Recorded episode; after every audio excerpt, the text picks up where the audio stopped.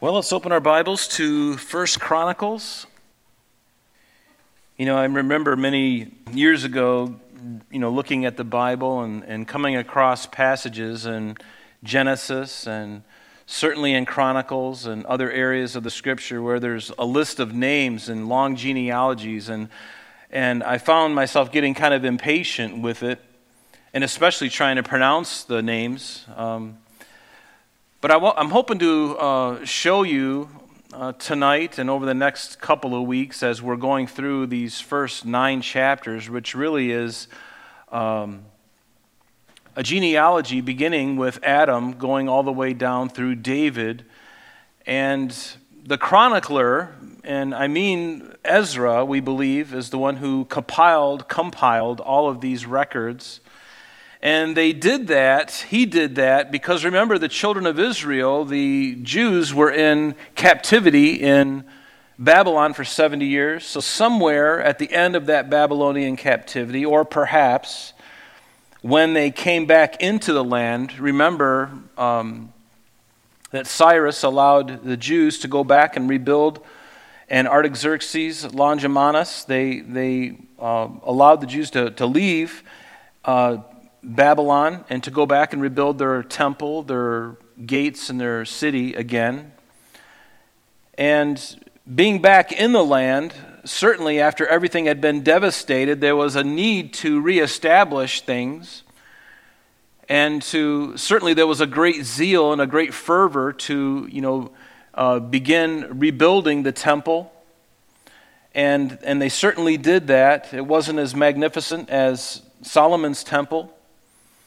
But in the process of doing all of that, they wanted to make sure that their, their identity was intact. And by and, and the chronicler in, in the first and second chronicles, the, the whole idea behind these genealogies is not just to bore you with a bunch of names. In fact, there's a, there's a very there's a purpose uh, about it. And even when you get to like Genesis chapter, you know, 10, you know, where it lists the table of nations and, and the, the, you know, the genealogies from Noah and Shem and Ham and, and going through that whole thing. There's a reason that God has those things there. And the history is very correct, it's very precise.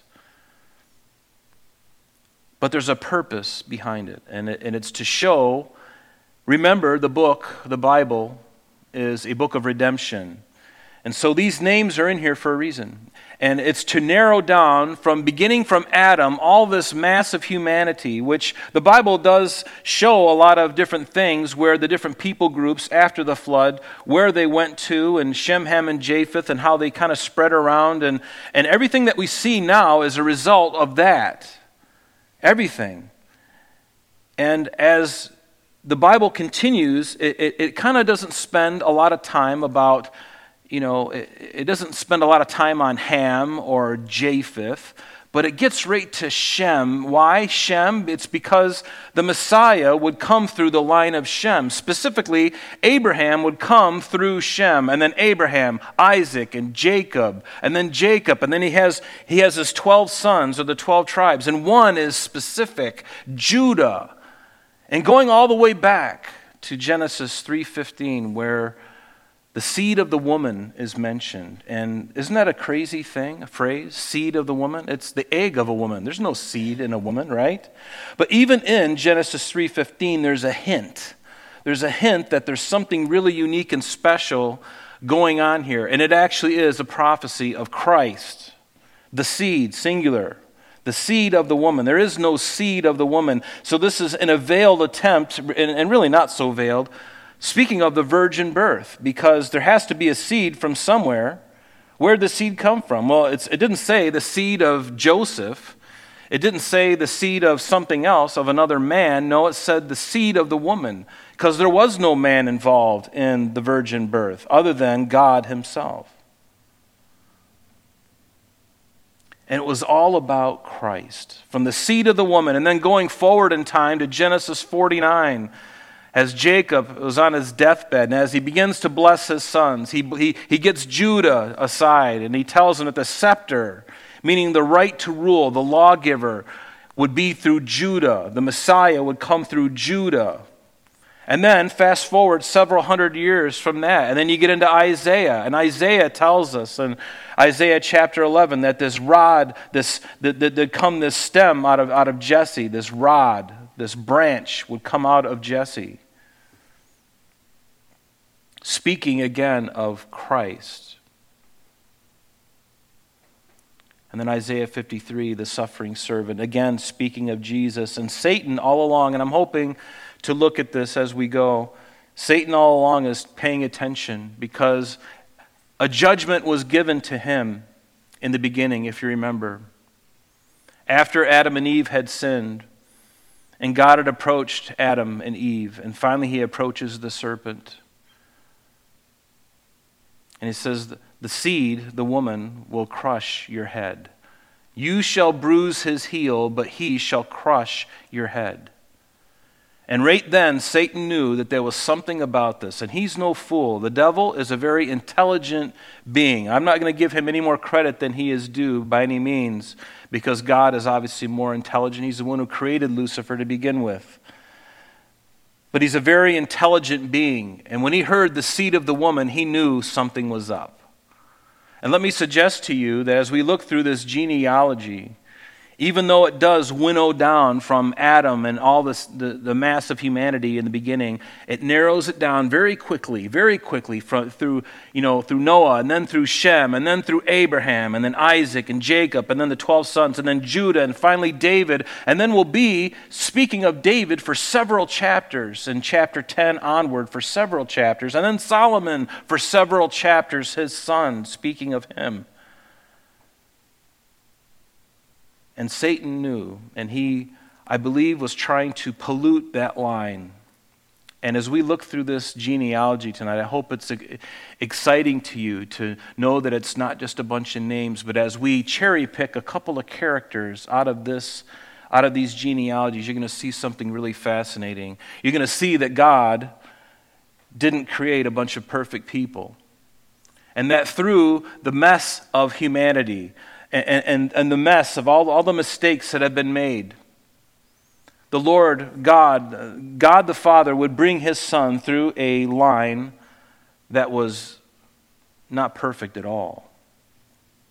And yet, if I were God, I would maybe want to, I'd be tempted to make a master race, a perfect people that I would bring my son through. And then when he finally does come onto the scene, I would have a big fanfare and a big party, and everybody would know it, and everybody would bow down to him at his birth. But there were only a handful of kings from the east that came and bowed down before Jesus. But is anyone here perfect tonight? None of us are perfect. There's only one who's perfect, and yet God chose to bring his son through a crooked, crooked gene pool. a humanity that had sinned and fallen short of the glory of God. And I, am really interested by that because it's so opposite of what the world would do. The world would have the big fanfare, all the show, all the pomp and circumstance, but God says, you know what? I'm going to identify with the lowliest of the world. And that's why he only, he first showed himself to some shepherds out in the field, shepherds who nobody cared about. He revealed himself to them, not to the kings and the, not to Herod. And, and you know, you think about that, and he did that because anybody then could relate to Christ. Everybody would be smitten by his lowly estate and everyone would learn to love him, hopefully. There'd be not a person in the world that couldn't relate to Christ if, they, if their hearts were right. So we're going to look at this as the chronicler begins to winnow down all of the mass of humanity into a single thing. And he does it pretty quickly. And I think you'll see it. And he even spends a little bit of time on others like Ishmael and Esau, but he quickly gets to Israel, the man who was governed by God, and then through Israel, his 12 sons, and then to Judah, and then we're stuck on Judah until the rest of the book. Except for some uh, passages concerning the Levites. Because remember, the Levites and the tribe of Judah and Levite, they're, they're intertwined, aren't they? Because the Jerusalem is in Judah. And at the center of Jerusalem is the Temple Mount, where the temple is. And that is where the priests would minister. So it's very uh, no mistake that as we get through Chronicles, we're going to see mention of the responsibilities that the Levites had in the house of God. Their responsibilities, their roles. Because theirs and Judah, the kings of Judah, began to intermix together, and they were like together. And so let's read just by way of, uh, of that, just the first uh, 28 verses, and then we're going to get right into the rest of chapter 1 and, and Lord willing, chapter 2 as well. Uh, I'm not going to go through and spend a lot of time on each name, and uh, bear with me with the name pronunciations, but we're going to stop at a few of these names because they are significant. But notice it says in verse 1 Adam, Seth, and Enosh, and Cainan, Mahalalel, Jared, Enoch, Methuselah, Lamech, Noah, Shem, Ham, and Japheth. So obviously giving us the, the, the line from Adam. And then the sons of Japheth. And, and, notice he starts with Japheth. And then he starts with Ham in verse 8.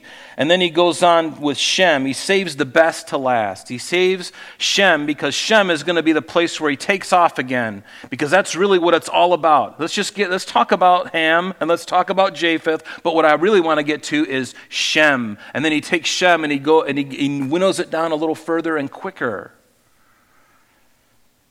So back in verse 5, the sons of Japheth were Gomer and Magog, Madai, Javan, Tubal, Meshech, and Tiras. The sons of Gomer were Ashkenaz, uh, Diphath, and Togarmah. The sons of Javan were Elishish, Tarshishah, Kittim, and Rodanim. The sons of Ham, notice, were Cush, Mizraim, Put, and Canaan. The sons of Cush were Seba and Havilah, Sabta, Raamah, and Sabteka. And the sons of Raamah were Sheba and Dedan. So these are peoples and places on the map that you can look up in any dictionary or any uh, Bible atlas. You can see where these people lived. A lot of the times their lands were named after them. Sheba and Dedan being in the southern part of the Arabian Peninsula that we know today, for instance. And then Cush begot Nimrod, and he began to be a mighty one on the earth. And we looked at him uh, two Thursdays ago. And then Mizraim begot Ludim and Anamim, Lehabim, Naphtuhim, Pathrusim, and Casluhim, from which from whom came the Philistines, the Caphtorim. And the Philistines, just so you know, just a quick review, they came from the island of Crete. And so they were, they were a seafaring people, and they, they left Crete and they went south and they went right into Egypt. And the Egyptians pushed them out of their coasts. And so, what did they, the, the Philistines, what did they do? They just hugged the coastline of the Mediterranean and parked right in where you and I would know as Israel today. And they were there for several hundred years before the children of Israel even came into the land. And God would use them to drive them out because of their idolatry. There are hundreds of years of idolatry, and along with six or seven other nations that God had pronounced judgment upon. So he says, and then Canaan uh, verse 13, begat Sidon, his firstborn, and Heth, and the Jebusite, the Amorite, and the Girgashite, the Hivite, the Archite, and the Sinite, and the Ar- Arvadite, the Semirite, the Zemarite, excuse me, and the Hamathite, and then the sons of Shem, where ultimately we wanted to get to. the sons of Shem were Elam, and Asshur, and Arphaxad, Lud, and Aram, Uz, Hul, Gether, and Meshech. Arphaxad begot Shelah, and Shelah begot Eber. And to Eber were born two sons. The name of the one was Peleg, for his name, for in his days the earth was divided. We believe this was around uh, Genesis chapter 11 when the um, Tower of Babel occurred and the Lord confused the languages. That was when the world was divided. So, right around the time of Peleg, that happened. And his brother's name was Joktan, and Joktan begat Almodad and Sheleph. Harm, um, Jerah, Hadoram, Uzal, Diklah, Ebal, Abimael, Sheba, Ophir, Havilah, and Jobab. All these were the sons of Joktan. And then Shem, Arphaxad, Shelah, Eber, Peleg, Reu, Serug, Nahor, Nahor, Terah, and Abram. Ah, there it is. There's, there's the one of promise from Shem. And, we, and the chronicler wanted to ultimately get to Abraham quickly. Who is Abraham? The sons of Abraham were Isaac and Ishmael. Isaac and Ishmael. And now notice in verse 29 as we go on here, it says, Now these are their genealogies. The firstborn of Ishmael was Nebajoth, and then Kedar, and Ab, uh, Ad, uh, and Mibsam, Mishma, Dumah, Mesa, Hadad, Tema, Jetur, Naphish, and Kedemah. These were the sons of Ishmael. Now, I want to take a moment here and let's look at this Ishmael. Because we're going to find that everything that we're seeing in the world today, the Palestinian or the so called Palestinian conflict and the Arabs and the, the Jews and the conflict between them, do you understand it goes back to Ishmael. It goes back to the line of Ishmael, it goes back to the line of Esau. And there's been a lot of mixing of peoples in that time, but it really comes down from those two because they were a mixed race. And they were, they were all sh- sh- Semitic, or they all came from the line of Shem.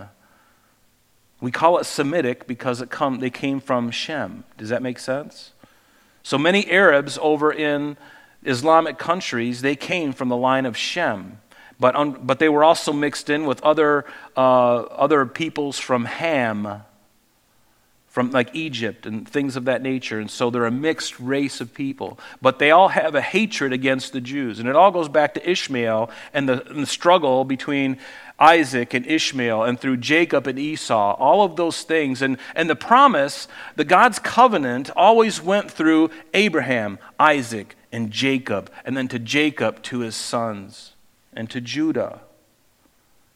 That's the line. And yet there were other people involved, weren't they? And I hope you'll see tonight that God didn't just pick and had favoritism about one person and then totally destroyed the rest of them. No. If, you, if your understanding of God is like that, it's a wrong idea because God loves people. Yes, God did choose Abraham, and he gave specific promises to Abraham, and he reiterated those promises to his son Isaac, and he reiterated those promises to Jacob. And he gave great and precious promises to David and to Solomon. He did. He chose them. Was it because they were better than everybody else? I don't think so. God could have chosen anybody, but he had to choose somebody. If he was going to choose a line for his son to, be, to come through, he could have chosen anybody, I suppose, because the line of Judah is no uh, trophy either, as far as genealogy is concerned. We'll see that tonight. But he could have chose anybody. But he chose Abraham and Isaac and Jacob. Look with me at Genesis 15. Open your Bibles, look at Genesis 15, because we're going to see this covenant that God had made with Abraham. And the reason why this is significant as we look at the life of Ishmael briefly is because God made a promise to Isaac, but not to Ishmael. And you're going to see the foundation of the hatred and the enmity that they had with one another. And we'll also see the promise of what God was going to do. And this indeed causes friction because in today's, even in today's world, if somebody is chosen over somebody else, people get upset. Why did he get chosen? I'm better looking than he is. I've got better grades than he is. I'm more accomplished and more gifted and talented than that other person. Why did they get chosen, Lord? And the Lord has a right to say, I chose them because of the purpose that I have in my heart that you know nothing about. But I love you, and if you do well, you will do well. But if you resist me, you're going to be in trouble. But notice in Genesis 15, verse 1. God's covenant with Abraham. And this is important. It's called the Abrahamic covenant. it says, After these things, the word of the Lord came to Abram in a vision, saying, Do not be afraid, Abram. I am your shield, your exceedingly great reward. But Abram said, Lord God, what will you give me, seeing I go childless? And the heir of my house is Eleazar of Damascus. And then Abram said, Look, you have given me no offspring. Indeed, one born in my house is my heir. And behold, the word of the Lord came to him, saying, This one shall not be your heir, but one who will come from your own body shall be your heir. Now, this is going to be a challenge to Abram, and it's certainly going to be a challenge to Sarah, because Abram is an old man, and Sarah is old too. She's way past her childbearing years. And God is saying, your heir is going to come through your loins, Abraham. You're kidding. This one shall not be your heir, but one who will come from your own body shall be your heir. And then he brought him outside and said, Look now toward heaven and count the stars if you're able to number them. And he said to him, So shall your descendants be. So that's one promise that God gave to him, a covenant. Your seed, your, your descendants are going to be as numerable as the stars in the sky. And notice, and Abraham believed in the Lord, and he, God, accounted it to him for righteousness. Abraham believed by faith simply what God had told him. Isn't that what faith is all about? God says something, I believe it, that settles it. And that is as simple as it gets, folks. And then he said to him, God said to him, I am the Lord who brought you out of Ur of the Chaldees to give you this land to inherit it. So not only is God promising him many descendants, but also the land in which he is walking currently at that time. And then uh, down in verse 18 of that same chapter, it says, On the same day, the Lord made a covenant with Abram, saying, To your descendants I have given this land, from the river of Egypt, which is the Nile, to the great river, the river Euphrates I'll give you the Kenites, the Kenizzites, the Cadmonites, the Hittites, the Perizzites, the Rephaim, the Amorites, the Canaanites, the Girgashites, and the Jebusites. So God was going to give him all of this land, promised him a great number of descendants. So Genesis 15 was not only a it was a promise of a son and of a large family. As well a promise that they would inherit the land of Canaan. But it was a promise of a son. And it seemed impossible, didn't it? And you see, God made no distinction other than that Abraham's son or heir would come from his own body. But it was implied by God that the son would come to be born through the union of Abraham and Sarai because Abram was married to Sarah at that moment. So when God gave him the promise at that moment, he and Sarah were already wed. Do you follow me? Otherwise, God would have said to him, By the way, I'm going to accomplish this not through Sarah because she's old. I'm going to accomplish it through Hagar. God never said that because they were already married. It was already implied in what God was saying. I am going to use you and Sarah to bring forth the one. And this covenant was also about the inheritance of the land in Canaan, as we saw in verses uh, in Genesis chapter 15, 18 through 21.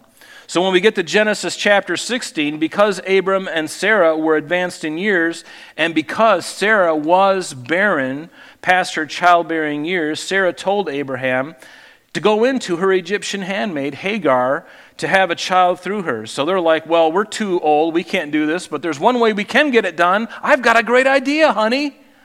Abram, go into my younger handmaid, Hagar. and, and you notice you didn't see Abraham going, Oh, honey, I could never do that. We're married. God put us two together. Let no man put us under. But do you see that? No. Hey, honey, go into my. Okay.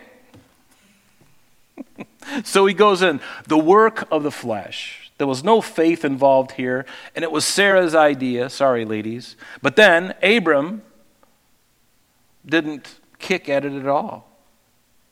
They're both at fault for this. But when God spoke these words, or excuse me, the, the, the, union of Abraham and Sarah, or Hagar, excuse me, the union between Abram and Hagar was not born out of faith, but rather the flesh, out of unbelief.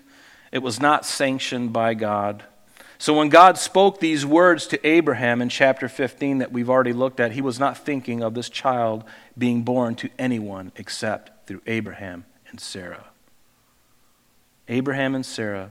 And then in Genesis 17 and 18, God promised to Abraham separately and Sarah that she would give birth to a son, Isaac. And then finally in chapter 21, it records that she did.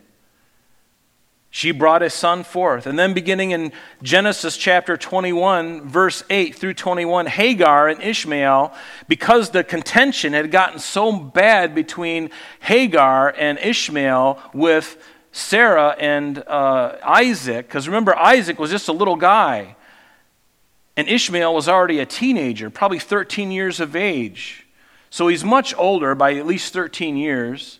And now they, they understand that there's a promise that God had given.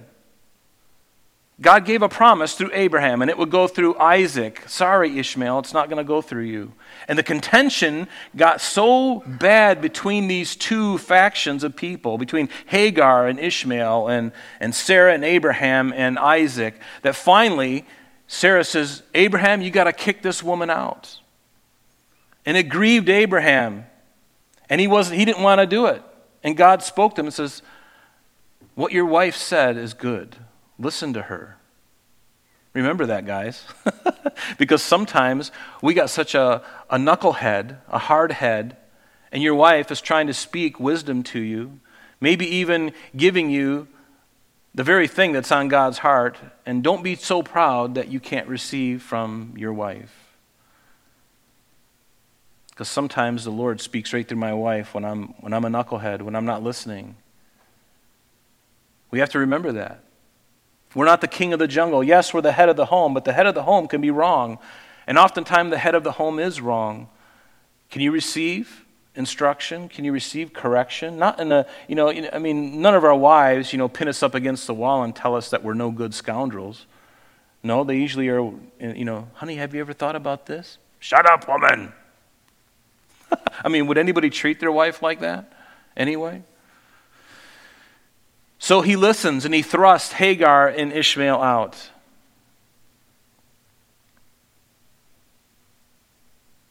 And even though Ishmael was not of the chosen line, God was going to make him a great nation, and from him would come 12 princes. And I really like this. You know why? Because when I think about how fair God is, he's, he's not always fair, but he's just. But I, I even love how God did this because he was going to bless Abraham and Isaac and Jacob. He had a great and awesome plan that we are part of and looking forward to yet. And he could have just said to Ishmael, you know, you guys just go out in the desert and die. Just, you know, all you do is complain. But you see, God loved them. He took care of Hagar and Ishmael. He loves people. Don't ever forget that. No, you know, there's no room for bigotry in this world, although it's very common. Racism and bigotry. God wasn't a bigot, He just chose a line to come through. But notice what it, in Genesis 17, beginning in verse 20. So during that time that God told Abraham about Sarah bearing him a son, God also said this. And as for Ishmael, notice he doesn't leave Ishmael out of the picture. He doesn't just throw him away like trash. He says, As for Ishmael, I have heard you. Behold, I have, I have, notice the past tense, I have blessed him. You know, only God can say that in the past tense. I have blessed him. Wait a minute. You haven't done anything yet. No, I've already blessed him. It's just going to take time for it to meet out to be seen, to be visualized. But I have blessed him, and I will make him, notice the confidence of God, and I will make him a fruitful and will multiply him exceedingly. He shall beget 12 princes. God already saw the end from the beginning. Yes, so he was going to bless Ishmael. He didn't, he did not not care for him, he loved him. He was a human being in whom could be an heir of self, salvation if his heart was right. Anybody is an heir of salvation if your heart is open. It doesn't matter your skin color, it doesn't matter where you came from, it doesn't matter any other demographic that the world would tend to dice everybody up. No. He shall beget 12 princes, and I will make him a great nation. But my covenant, notice, I'm going to make him, I got precious promises for him. I'm going to make him a great nation. Twelve princes are going to come from him. But, but, verse 21, my covenant I will establish with Isaac. God didn't, you know, beat around the bush and say, you know, I'm sorry to do this to you. You know, I know it might hurt your feelings. It might hurt your feelings, but I gotta, I gotta choose somebody. And, you know, I'm kind of nervous about this and what it's going to do, but I gotta do it. So, will you guys bear with me? No, God says, But my covenant I will I will establish with Isaac, whom Sarah shall bear to you at this time next year. And then he finished talking with him, and notice God went up from Abraham. So, a pre incarnate visitation of Christ standing before Abraham, telling him what's going to happen. I'm going to do great things with Ishmael, but my covenant, my promise. And then it goes on in chapter 25, Genesis 25. It says, Now this is the genealogy of Ishmael, Abraham's son, whom Hagar the Egyptian, Sarah's maidservant, bore to Abraham. Again, Genesis 25, 12 through 18 is, are the verses. And it says, And these are the names of the sons of Ishmael by their names according to their generations. The firstborn of Ishmael, Nebajoth, then Kedar, Ab, uh, Adbeel, and Mis, uh, Mibsam, Mishma, Dumah, Mesa, Hadar, Tema, Jetur, Naphish, and uh, Kedemah, which we already had looked at that in uh, here in Chronicles. But then he goes on. He said, These were the sons of Ishmael, and these were their names, and by their towns and their settlements, twelve princes according to their nations. These were the years of the life of Ishmael 137 years, and he breathed his last and died, was gathered to his people. They dwelt from Havilah as far as Shur, which is east of Egypt, as you go toward Assyria. He died in the presence of all of his brethren. So it's important to see the kindness and the compassion of God. Just because God didn't choose Ishmael to be in the line of the Messiah and give him the same land as the descendants of Abraham, Isaac, and Jacob doesn't mean that he didn't care for him.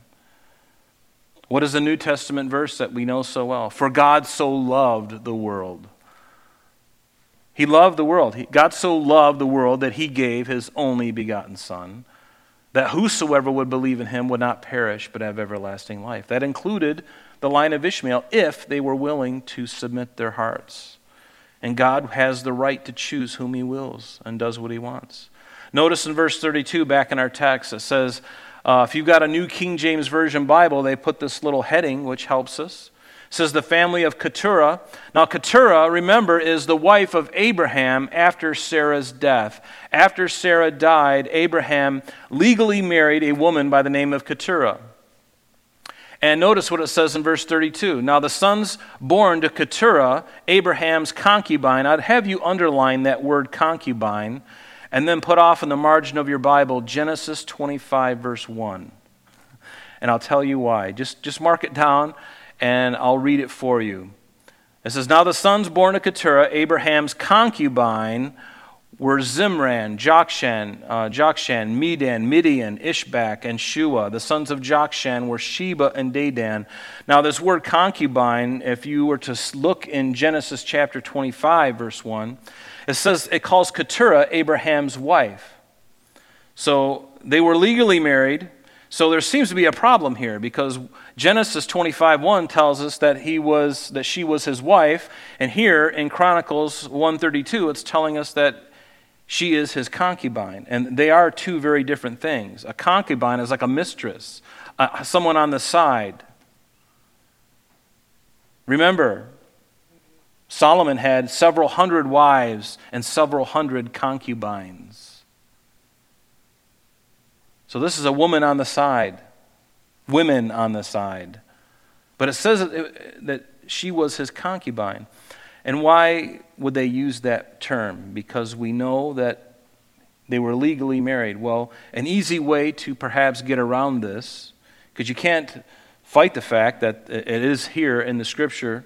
So, even though there's an ex- uh, seemingly discrepancy between these two verses, how Keturah is described, maybe a better way to look at it is that Sarah was the principal wife. She was Abraham's first wife, the principal wife and um, through, through, through whom Isaac, the son of the covenant, the son of the promise, would come. And that Keturah was seen as a secondary wife after the death of Sarah. Hence, the chronicler's choice of the word concubine, not really putting her in the same position, if you will, as Sarah, because Sarah was the first. Does that make sense? But they were legally married. Verse 33 So the sons of Midian were Ephah and Epher, Hanoch, Abida, and Eldaah. All these were the children of Keturah. And so the offspring of Abraham and Keturah, these people groups that we just read, would settle in South Arabia. And a lot of these names, like Dedan and Sheba, are there to, even to this day. And so that's where they settled. And, and, and finally, it gets to uh, the family of Isaac and speaking more about Esau. So, verse 34 And Abraham begat Isaac. The sons of Isaac were Esau and Ish in Israel, or Jacob. Remember, Jacob, his name was changed from heel catcher or supplanter, and it was changed to governed by God, which is what Israel, the name, means.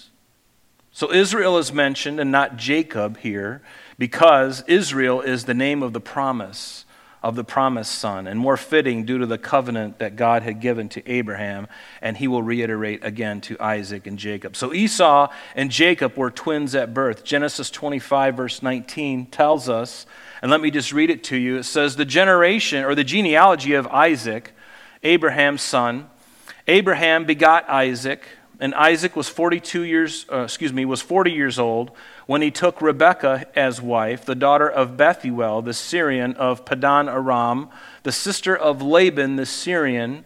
Now Isaac pleaded with the Lord for his wife because she was barren, and the Lord granted his plea, and Rebekah his wife conceived. But the children struggled together within her. So she's got these two twins, these two boys inside of her womb, battling it out and there was something not quite right. She's like, What is going on here? And, uh, and so she asked the Lord, She goes, If all is well, why am I like this? I mean, not too many women ever had, you know, twins all the time. So having one is severe enough. But then when you got two young boys in there, you can imagine it's going to be pretty crazy. She said, If all is well, why am I like this? And so she went to inquire of the Lord. Good gal. And the Lord said to her, Two nations are in your womb, two people shall be gathered from your body. One people shall be stronger than the other, and the older shall serve the younger. Meaning, as we will see, that the, ultimately the descendants of Esau will serve the descendants of Jacob. So when her days, verse 24, were fulfilled for her to give birth, indeed there were twins in her womb. And the first came out red. He was like a hairy garment all over. And so they called his name Esau. And his name literally means hairy and red all over. And afterward, his brother came out, and his hand took hold of Esau's heel, so his name was called Jacob, which literally means heel catcher or supplanter, or I've heard some call dirty, sneaky thief. Isaac was 60 years old when she bore when she bore them. So the boys grew, and Esau was a skillful hunter, a man of the field, but Jacob was a mild man, dwelling in tents. And Isaac loved Esau because he ate of his game, but Rebekah loved Jacob. She loved Jacob. She knew that the promise would go through Jacob. So she protected Jacob. She loved Jacob. So Jacob, remember, uh, tricked him out of the birthright and thus created a lot of tension between them, and they ultimately had to split up. So much so that in Genesis 36, beginning in verse 7, it says, For their possessions were too great for them to dwell together, and the land where they were strangers could not support them because of their livestock. So Esau dwelt in Mount Seir. Esau is Edom. So when you read about Edom in the scriptures, it's talking about the race, the people group that came from Esau, because Esau is Edom. Edom is Esau. And these people and these people groups that came from Esau, they settled east and, and really south of the Dead Sea and the land that you and I uh, know today as um, uh, Jordan, in that area there, and even down further than that. So, from verses 35 now through 54 are the descendants of Esau, who is Edom. And then chapters 2 through 7 are concerning Jacob's line. So, we got just a. Do you see what the chronicler is doing? He's including Esau, but he's not giving him a great deal of ink on the page. Because the idea is not to exploit everything about Edom and Esau. No, it's just these are the facts. This is what happened. Now let's get to what's really important, and that is the line of Judah. It's always funneling us down this little road to get us finally to Judah. And maybe we'll get to chapter 2, but I doubt it. So, the sons of Esau, verse 35, back in our text now, were Eliphaz and Reuel, Jeush, Je, uh, Jaalam, and Korah. And the sons of Eliphaz were Teman and Omar, Zephi, Gatam, and Kenaz. And by Timnah, Amalek. Does Amalek ring a bell? The people of Amalek, weren't they perennial enemies of the nation of Israel? Remember in uh, Judges chapter 7, the Amalekites were a type of the flesh. The, Gideon and his army went out against the Amalekites, remember? So the sons of Reuel were Nahath and Zerah, Shammah, and Mizzah. So the family of Seir, these were the, the people that predated the Edomites, before the Edomites actually settled in that area south of the Dead Sea. The family of Seir were there. They were pre Edomites, or the people that occupied the land in that area before Esau and his descendants did. So that's really what we're speaking of in verse 38 when it says, The sons of Seir were Lotan, Shobal, Zibeon, Anah, Dishon, Ezer, and Dishan. And the sons of Lotan were Horai and Homam. Lotan's sister was Timnah. And you know what I love about these genealogies is that if you really wanted to find out, if you really wanted to look into history, do you know that this is the best history of these nations? That they will find some hidden record somewhere, and they doubted the Bible all along, and then they find some you know, manuscript under a rock or something, and they open it up, and it mentions one of these names that everybody thought, well, this certainly has to be a mistake because we've never heard of this person or these people, and all of a sudden it shows it very plainly. So the records that the Jews had were impeccable. And God made sure that these things were written true. They, you, that's why it's true you can hang on to it. There's nothing that's going to go against what we have here. Maybe spelling errors and a few different spelling variations, but the facts are here, folks, and you can trust in them. And I love that about the Word of God. And so, the sons of Shobal were Alian, Manahath, Ebal, Shephi, and Onam. The sons of Zibeon were Ajath and Anah. And the sons of Anah were Dishon. The sons of Dishon were Hamran Eshban, Ithran, and Cheran, and the sons of Ezer were Bilhan, Zaavan, and Jaakan. The sons of Dishan were Uz and Aran. And then it goes on to the kings of Edom. And this, again, is the same area that we're talking about. And um, you'll find uh, in Genesis chapter 36, all of these names that we're going to be reading are pretty much verbatim as it is in Genesis 36, specifically verses 31 through 43. With the only thing that's different is maybe the variation of the name. There might be a different uh, way that the name is spelled, and don't think that that's a mistake. It's just different spellings of the same name, okay? And, and all these things are known now, and in your Bibles, you'll often see a little footnote or a little number or a letter uh, off the side of the name, you go down and look and you find out that it says, oh, in First Chronicles so and so, it says this, but they mean the same thing, okay? So, um, so it says, Now these were the kings who reigned in the land of Edom before a king reigned over the children of Israel. Bela, the son of Beor, and the name of his city was Dinhabah. So this is uh, this place called Edom again is a land south and a little bit east of the Dead Sea, and this is where the rock city of Petra is. Now, why is that a big deal to us? And this is what's so fun about this, because as we talk about Edom, it has everything to do with current events and what's going to happen in the future. Edom is very much in the future because Petra is very much in the future. Because this is the place where we believe that the Lord will preserve a remnant of the Jews during the Great Tribulation period. In fact, let me read something to you. You might just want to put off, eh, off the side of verse 43 here. Just write this reference down Revelation 12, beginning in verse 13 down through verse 17.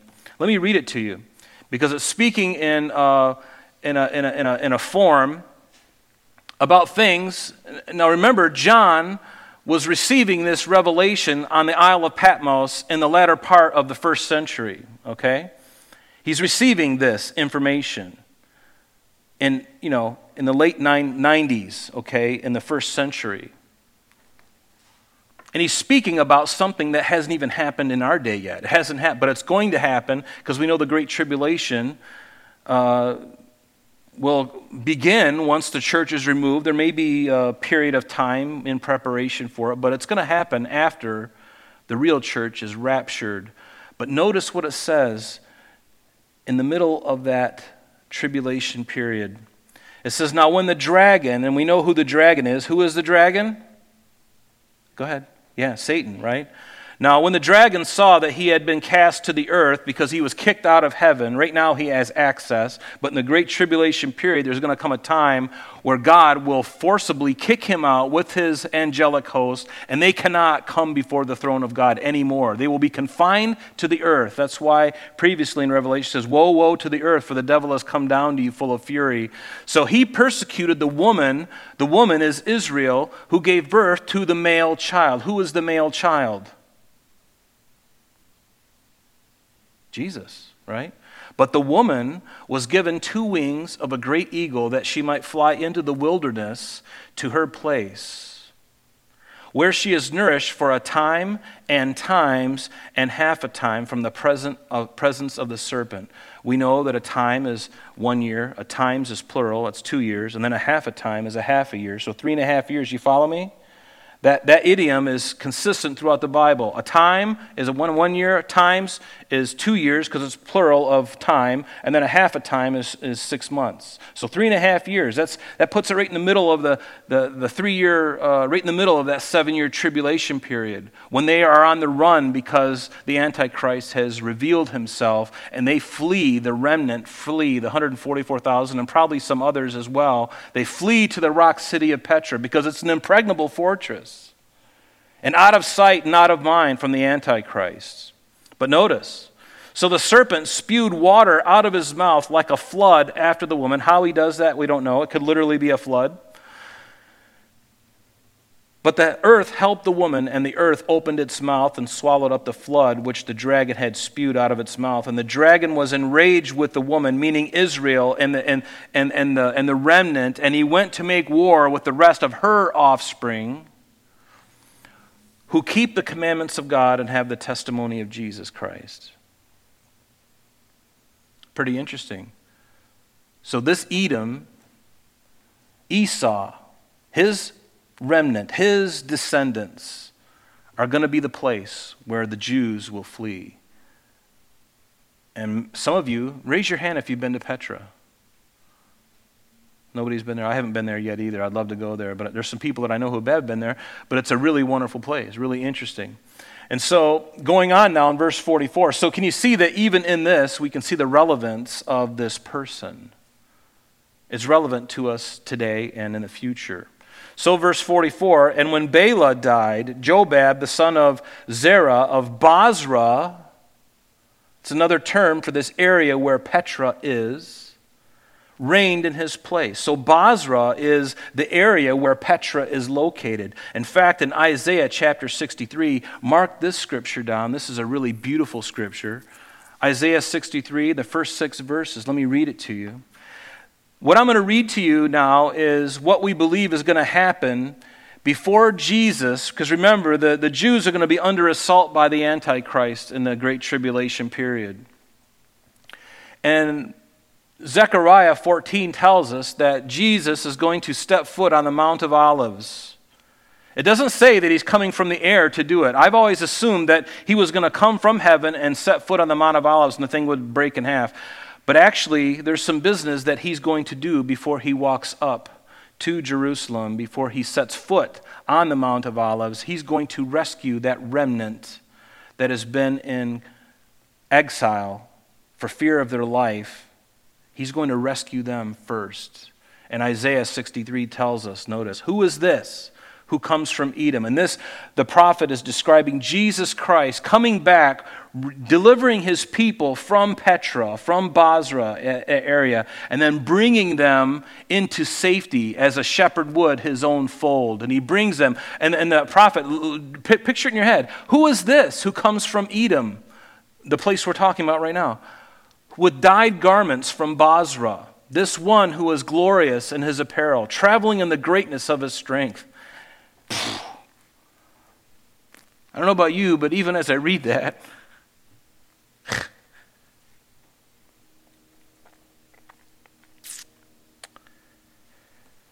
Who is this one, glorious in his apparel, traveling in the greatness of his strength? And here's the answer I who speak in righteousness, mighty to save. And why is your apparel red and your garments like one who treads in the winepress? And here's his answer I have trodden the winepress alone, and from the peoples no one was with me. And I trampled them with my fury, in my fury. Their blood is sprinkled upon my garments, and I have stained all my robes, for the day of vengeance is in my heart. Isn't that the day when Christ comes back to the earth in his second coming? Isn't it a day of vengeance? It's the only day of vengeance that I know of in the Bible that's of any significance the day of vengeance when Christ physically comes back to earth and he is going to rescue his remnant first. And he's going to be a great slaughter as he is bringing his own with him, going up to Jerusalem. And he says, I looked, but no one was there to help, and I wondered that there was no one to uphold. Therefore, my own arm Jesus is speaking. My own arm brought salvation for me, and my own fury, it sustained me. I have trodden down the peoples in my anger, made them drunk in my fury, and brought them brought down their strength to the earth. I love that. That's just exciting. I'm longing for that day. The ultimate in restitution. Do you have a heart? You, in your heart, do you have this justice? You want to see justice done? If you do, it's a God given thing. It's not revenge. God will take care of it. But evil needs to be punished. And when evil is not punished, bad things happen. People lose hope. They lose, pretty much like America the way it is right now. Nothing is happening crimes are being committed and everybody's just turning a blind eye. Ah, just move on. And everybody moves on like nothing ever happened. We live in a crazy, crazy world. But I'm looking forward to the day when justice is done. True justice, righteous judgment, and there's no one like Jesus to do that. So, going on, so we looked at Petra and we looked at Bozrah, this area. So, verse 45, when Jobab died, how'd you like to have a name like Jobab? That sounds like somebody down in Florida where I grew up out on Pine Island. There was a lot of good old boys in pick 'em up trucks with their, uh, with their rebel flag and their gun rack on the back and their dog and hog's blood on the tailgate. Literally. The island I grew up on had wild boars all over the place. I knew this guy, his name was Bubba. Bubba Williamson. Yeah, that was his name. He was a good old boy. Just a good old boy. Never meaning no harm. Does that bring you back? Oh, you brought me back to 1980 something. So, when Jobab died, Husham of the land of the Temanites reigned in his place. And when Husham died, Hadad, the son of Bedad, who attacked Midian in the field of Moab, reigned in his place. And the name of his city was Avith. When Hadad died, Samlah and Masrekah reigned in his place. I'm so glad that there's no like uh, scholars who can say, you know, you're pronouncing all these names wrong. But you know, I'm reading them like phonically, so uh, just bear with me. And when uh, and when Samlah died, Saul of uh, Rehoboth by the river reigned in his place. And, and, this is a real; these are real places, right? Nobody makes these names up. Uh, these are real places. Reigned in his place. And when Saul died, now this is not Saul Israel's first king, okay? It's going back even further than that. So this is a different Saul, and it's certainly not Saul of Tarsus, Paul the Apostle. It's not him either. So when Saul died, Baal Hanan, the son of Achbor, reigned in his place. And when Baal Hanan died, Hadad reigned in his place. And the name of his city was Pi or Pua. His wife's name was Mehetabel, the daughter of Matred, the daughter of Mezahab. Now, in verses 51 through 54, we're going to see 11 chiefs of Edom. And these were real chiefs. And notice that God is not ashamed or opposed to including them in his, in his word. It's true, these things.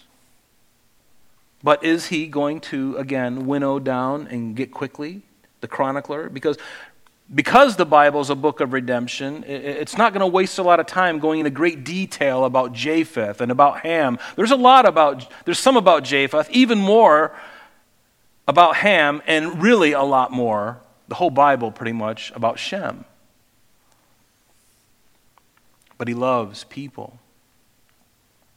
Hadad died also, verse 51. And the chiefs of Edom were Chief Timnah, Chief Aliah, Chief Jetheth, Chief Aholibamah, Chief Elah, Chief Pinon, Chief Kenaz, Chief Teman, Chief Mibzar, Chief Magdiel, and Chief Iram. These were the chiefs of Edom. These were the chiefs of Edom. Now, I had every intention of going into chapter 2 but I don't think we're going to tonight. It's getting late. And, um, but isn't it wonderful? You know, as I began, I actually was concerned and worried going through these genealogies. But isn't it fascinating how, in the midst of this, there's a strain, there's a, a scarlet thread, if you will. the plan of redemption going throughout and if you honestly look at the Bible and these genealogies, look how little time is spent. And look how much time is spent on Shem, specifically Abraham, Isaac, Jacob. And God made sure of that for us. It was a promise. And when God makes a promise, He makes it very clear. And when He, when he makes something clear, He repeats Himself. Again, you can read Genesis and read these things. And other than some spelling variations, it's all there. And I would encourage you to really trust in the Lord. To really trust the Lord. Trust His Word. Everyone who has come against the Word of God with some kind of higher knowledge a PhD in linguistics or uh, in, in Middle Eastern languages or whatever it may be, in Sanskrit, you know, uh, whatever it may be. It doesn't really matter. The truth of the matter is, God is true, and let every man be a liar. Because when God says something, you can take it to the bank and you can count on it. And I want to encourage you with that because, folks, as we go through this, and, um, you know, uh, we won't spend a, a, you know, there's going to be whole entire sections that I'm just going to read to you. And we're not going to pause at all. We'll pause a few, few places to, to highlight certain characters and why they're there. Why is it important that they're there? And, and I'm sure I'm only scratching the surface. But trust the Word of God. Ask God to reveal to you a greater love for His Word. I did that actually on the way here. I'm like, Lord, I love your word, but I, I want to love it even more. I want to trust you more than I ever have. And I pray the same for you because you've got nothing else. Can I say that? You, you have nothing else. This truth is all you got, it's all you have. This truth, God's truth, God's word is truth. He is the way, the truth, and the life. You can rest your soul. You can lay your pillow on that truth at night. And you can hold on to it when everyone else around you is screaming that that's not true. And when there's many more educated people who know a lot more than you and have gotten a lot more money than you do and have got a lot more things on the wall, their pedigrees and their, their, their degrees from prestigious colleges, and they could be Bible scholars, I don't care. If there's a scholar who comes up to me and says, Well, this doesn't really belong here, this doesn't belong in here, I'm going to say, That's one person I don't even want to be around because he's a fool. Let God's word be true and every man a liar. Amen. Let it be, let it be, let it be. Jesus. Take it, folks. You have every bit of confidence. You can have every bit of confidence because the blood of Christ secured this for us and the blood of the martyrs. And maybe one day ours as well. And I say, so be it. Let's stand and pray. Lord, we thank you. Lord, I don't know how anybody else feels, but I'm loving this already. and I just thank you, God, that um, your word is so interesting. And Lord, it does affect us today. The, the things we read tonight about Edom and Bozrah, and Lord, these things are, are, going to be in the, in, in, in the news at some point. These places that you foreordained for your people. And nobody else believes it, but we believe it because you've never lied to us. And you never will lie to us, Lord. You're the only one. You're the only one that I can trust in completely 100%, and nothing else compares to it. Lord, I pray that you'd fill myself and my brothers and my sisters and those who may hear this or see this later on, Lord, would you fill them with that great confidence? Would you baptize us with your Spirit? Holy Spirit, come upon us and fill us for the days that we live in now. God, we need your power. We need boldness. We need boldness and we need great love. Lord, I need your love for people around me. And I need boldness.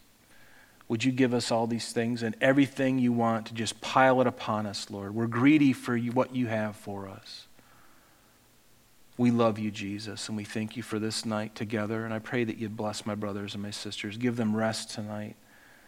Give them a peaceful rest, Lord. You give your beloved sleep. Encourage us all, Lord. We ask it in Jesus' name.